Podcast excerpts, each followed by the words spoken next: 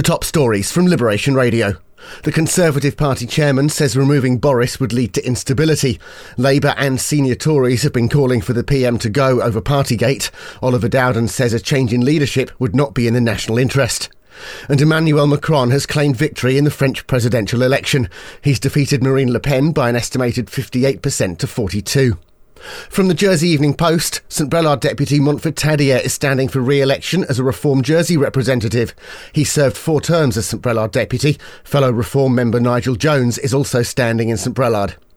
And the Progress Party has announced another candidate. St Clement resident Sophie Walton will stand for St Saviour deputy. Get the full stories and more at jerseyeveningpost.com.